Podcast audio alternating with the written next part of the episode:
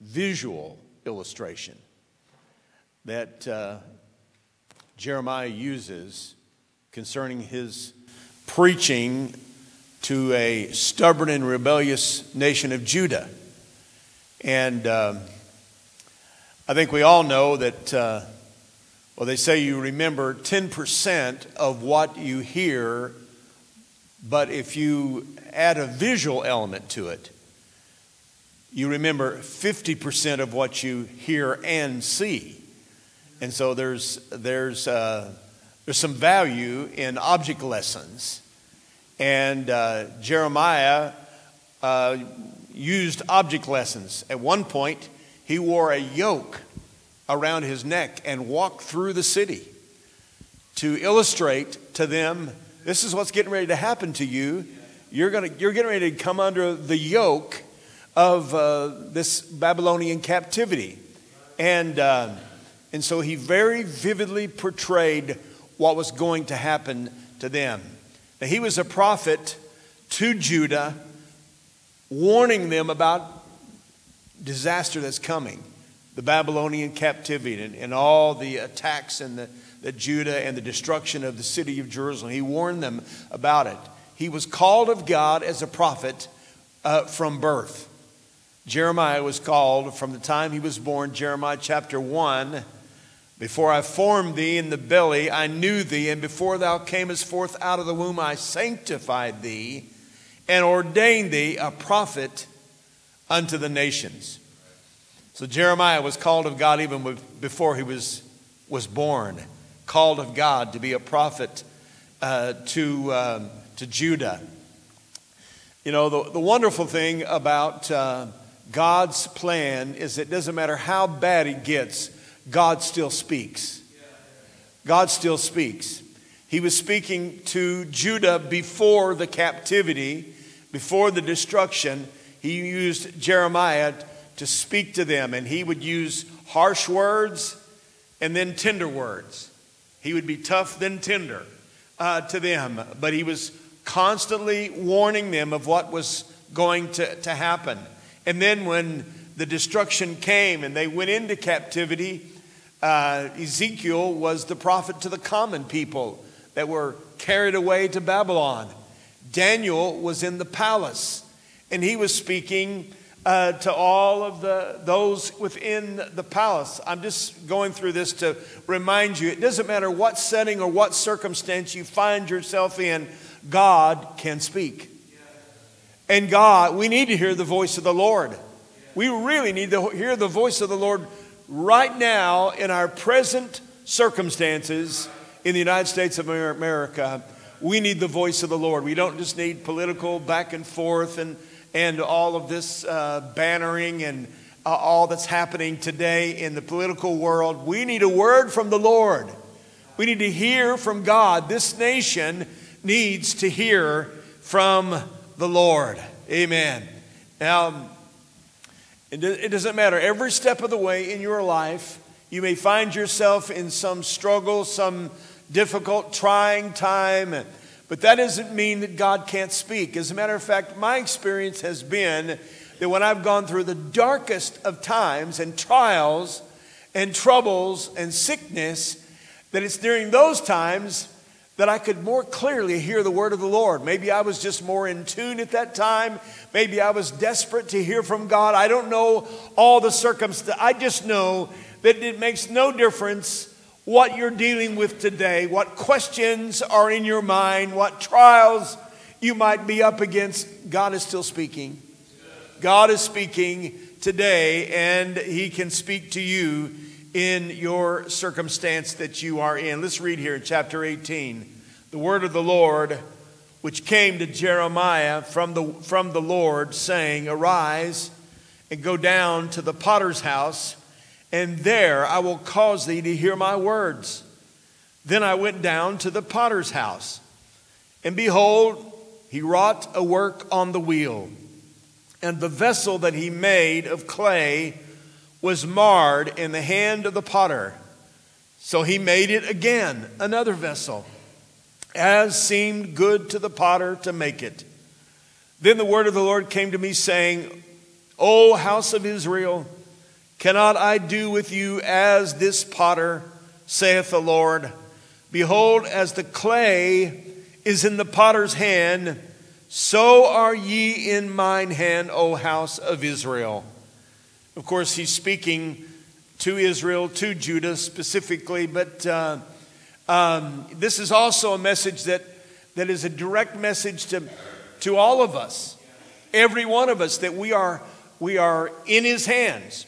We are clay in the hands of the master who wants to shape us and to make us into what he wants us to be. As I said, this was an object lesson that uh, Jeremiah uh, was, was, uh, was using. The Lord spoke to him to go down to the potter's house.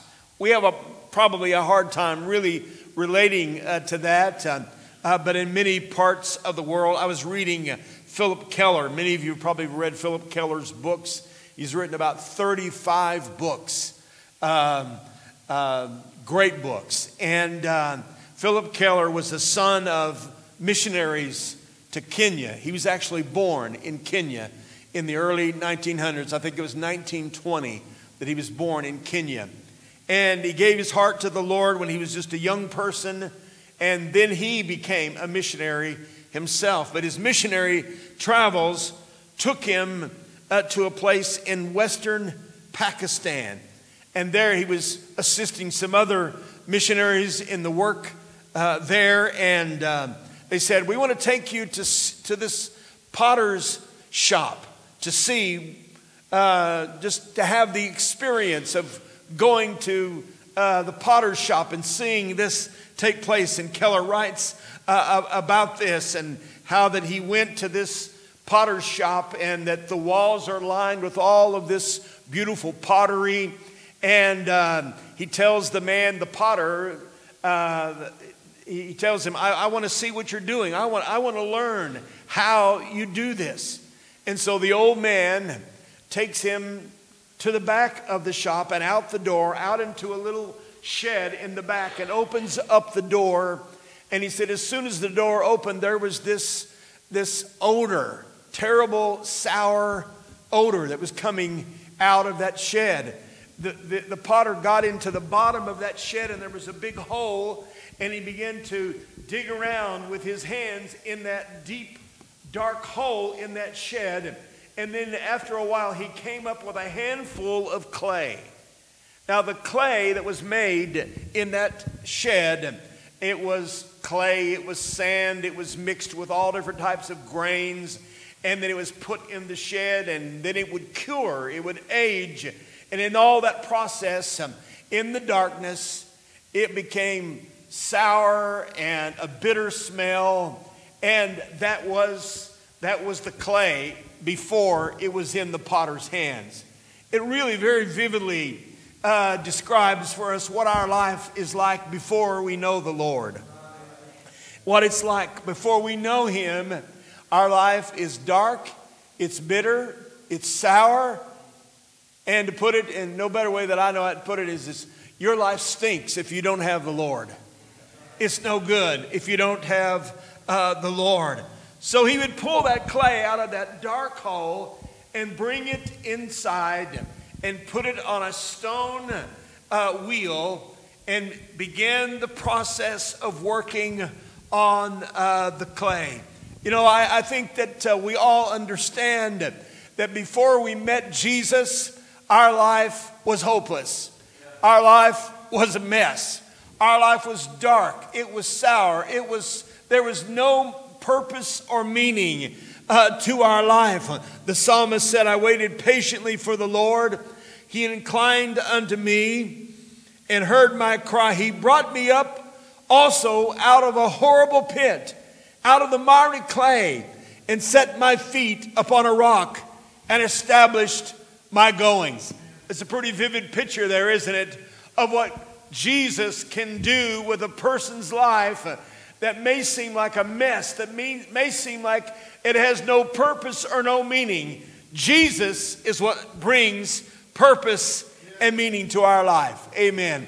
And I think all of us, if you've known the Lord and you, you've heard the gospel, you need to be reminded that there's somewhere between 2.5 and 3 billion people in the world, they don't know about Jesus. They don't know about salvation. They don't understand the gospel. They haven't had a clear presentation of the gospel. Almost 3 billion people in the world don't really know that Jesus Christ is the hope of the world. They don't understand that. And you and I, we are so blessed. We are so blessed. And I, I think I have been considering this a lot in the last few weeks since my mother passed away. And um, uh, just reflecting upon the fact that I was born in a home where there was there was prayer. I was born in a home where there was the, the Word of God was important. I was born in a home where the things of God, spiritual things, were important. And I, I, honestly, as a kid, I grew up just thinking that was kind of the normal way, but now I recognize how blessed and how privileged that I am to have known the Lord and to know about the Lord, to hear the gospel, and uh, to be able to say, Jesus is my Savior. Jesus is my Lord because I know that uh, uh, He picked me up out of a horrible pit. And he took me from nothingness to make me something that could, could matter for the kingdom of God. Amen.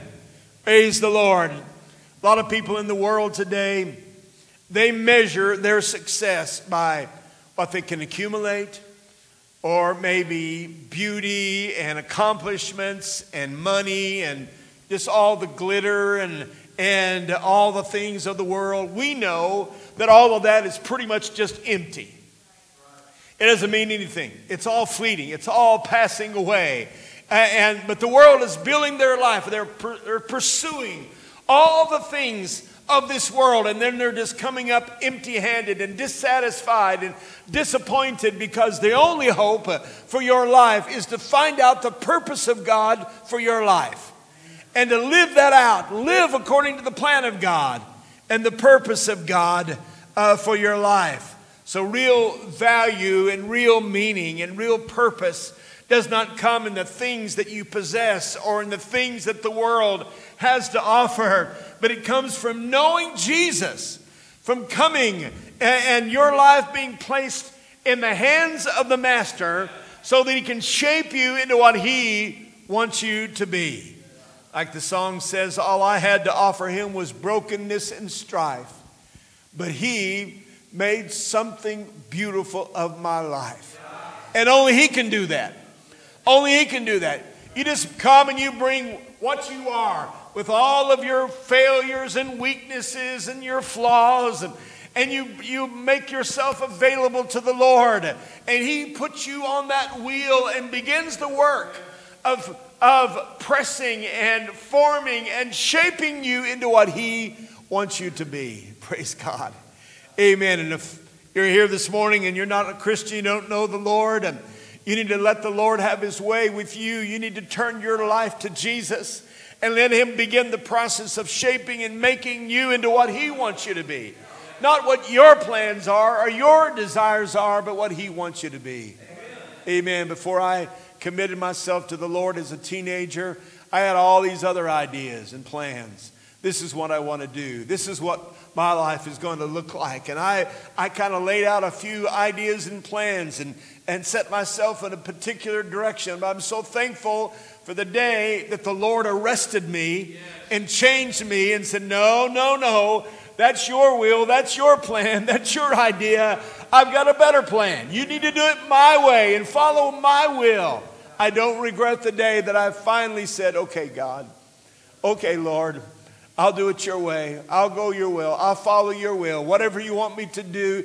It wasn't an easy decision. I had to re- really went against my flesh and my own desires. But now I know what it means that God gives you the desires of your heart. Uh, that just means He takes out and removes all the desires that you had before and gives you a heart full of new desire for the things of God and the plan of God for your life. Praise the Lord. So we are vessels in his hands. In his hands.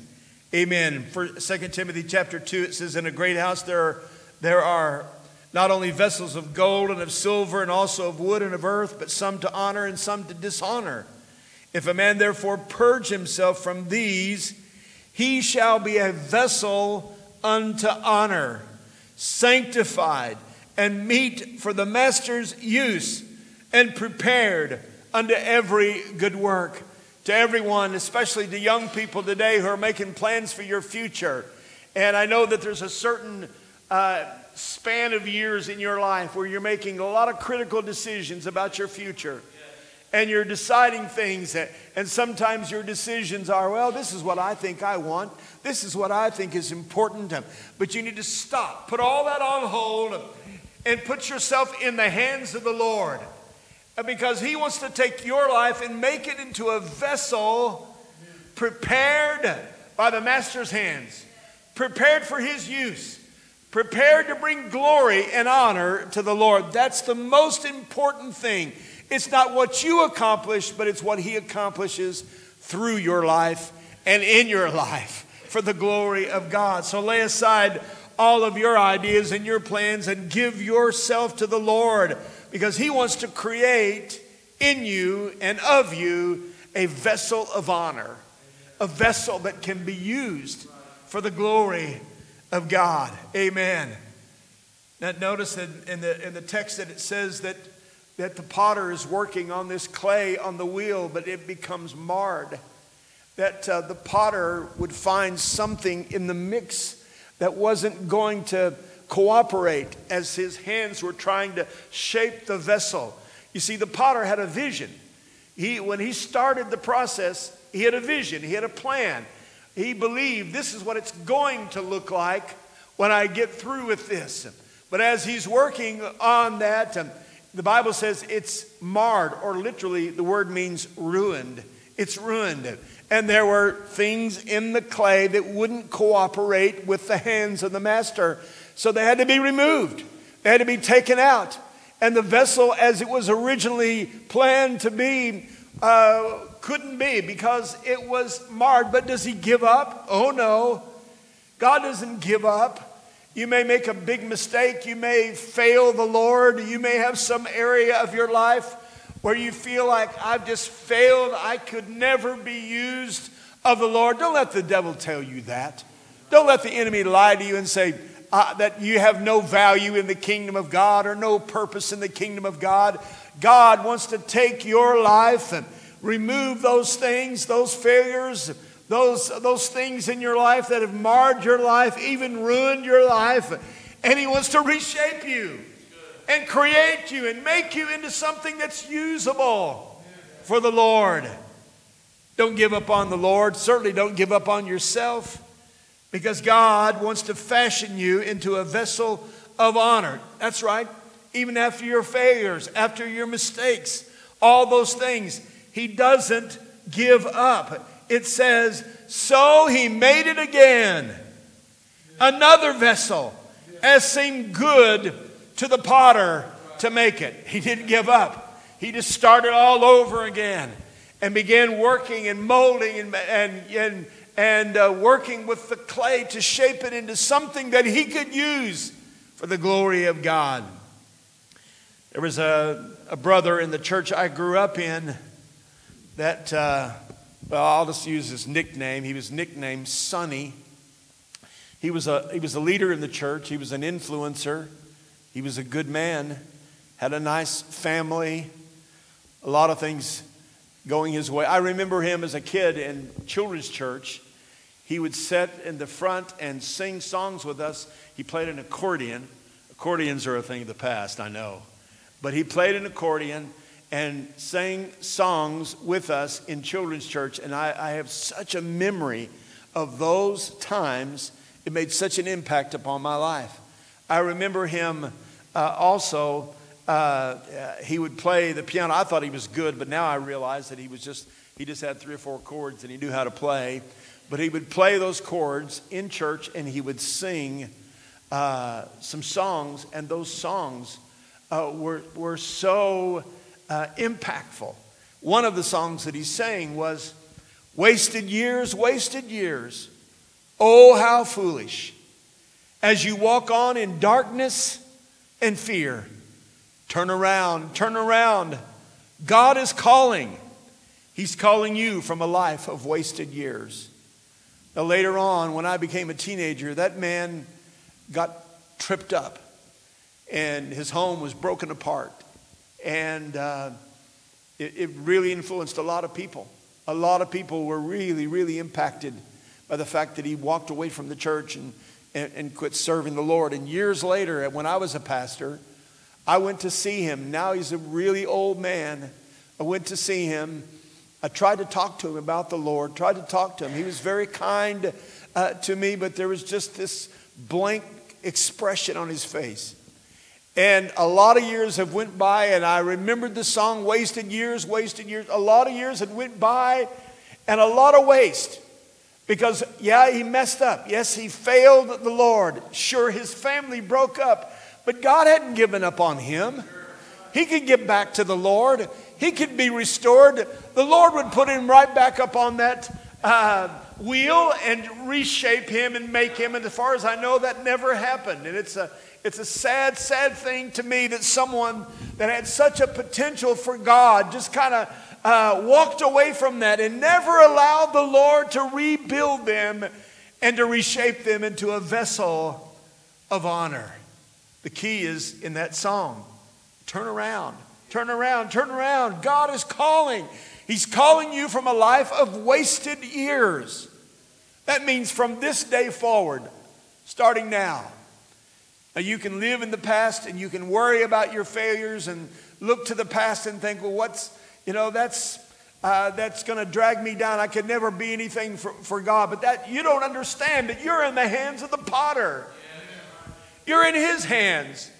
And he wants to put you back on the wheel and reshape you and create you and use you for his glory as a vessel of honor. Only Jesus can do that. But he can do it. He can do it. When he says, Return to me, that phrase, turn and return. If you're doing a Bible study, if you got a good Bible program on your, on your computer or on your phone, just search turn or return. You'll find that's a, that's a, a theme throughout the scripture. Again and again and again and again, God is saying, Turn, turn, turn back to me, return to me, listen to my voice. And I believe that if you'll turn back to the Lord, God can do some pretty amazing things with your life. Amen. See, the potter, the potter has the plan. He has the vision for the vessel. And uh, he doesn't stop until it's finished. He will, if you will allow him to work in your life, He'll make something valuable, precious. He'll make something beautiful out of your life uh, and make you into a vessel of honor, someone that can be used for the Lord. So he made it again another vessel, as seemed good to the potter to make it. Praise God. Amen. Have you ever messed up? Well, I have. Have you ever really failed the Lord? I have. Have you ever needed the Lord to work on you? Oh, I have. And He has always been faithful. He's always been faithful. He's always ministered to me. He's always helped me. He's always forgiven me. He's always brought me back and, and worked on me and changed me into what He wanted me to be. Praise God. The potter. Great example of this is, of course, is David, who is a a man after God's own heart, but a man who had all kinds of failure in his life. He failed the Lord miserably, terrible things that he did, and failed the Lord. He could have said, What's the use? Uh, but he understood that he was clay in the master's hand. He understood that God had a calling and a purpose for him, so he runs back to the Lord. David is a man after God's heart because he is a man who knows how to repent and knows how to return uh, to the Lord, to get back up on that wheel. He understands that. Psalm 51. He says, Purge me with hyssop, and I shall be clean. Wash me, I shall be whiter than snow. Make me to hear joy and gladness, that the bones which thou hast broken may rejoice. Hide thy face from my sins, and blot out all mine iniquities. Create in me a clean heart, O God. Renew a right spirit within me. Cast me not away from thy presence. Take not thy Holy Spirit from me. Restore unto me the joy of thy salvation. Uphold me with thy free spirit. David would just say, I'm sorry, I'm sorry. I have failed, I've failed. And he said, Lord, I'm yours. You shape me. You, you change me. You work in me. You restore me. You created me a clean heart. You restore the joy of my salvation. You uphold me, Lord, with your free, with my free spirit, Lord. You do the work in me. He was simply saying, I'm, I'm going to put myself back on the wheel and let the master work on me. Amen. Let him change me. Let him work in our lives. Oh, he's got a plan for your life. Hallelujah. Praise the Lord. A lady by the name of Esther Pollard desired to be a missionary in Africa. This is also in the early 1900s.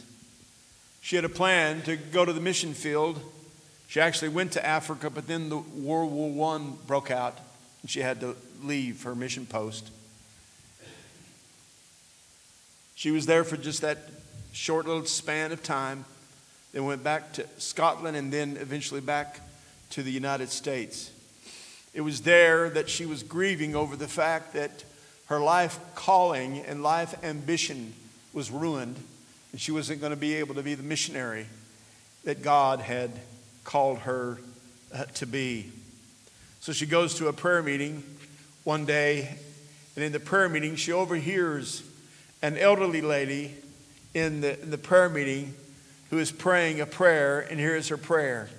Her prayer was, It really doesn't matter what you do with us, Lord. Just have your way with our lives. Mrs. Pollard heard that prayer. She went home and she wrote a hymn. The hymn says, Have thine own way, Lord, have thine own way. Thou art the potter, I am the clay. Mold me and make me after thy will while I am waiting, yielded and still. That lady was used of the Lord to write hundreds of hymns that have blessed the church. She could have never dreamed that.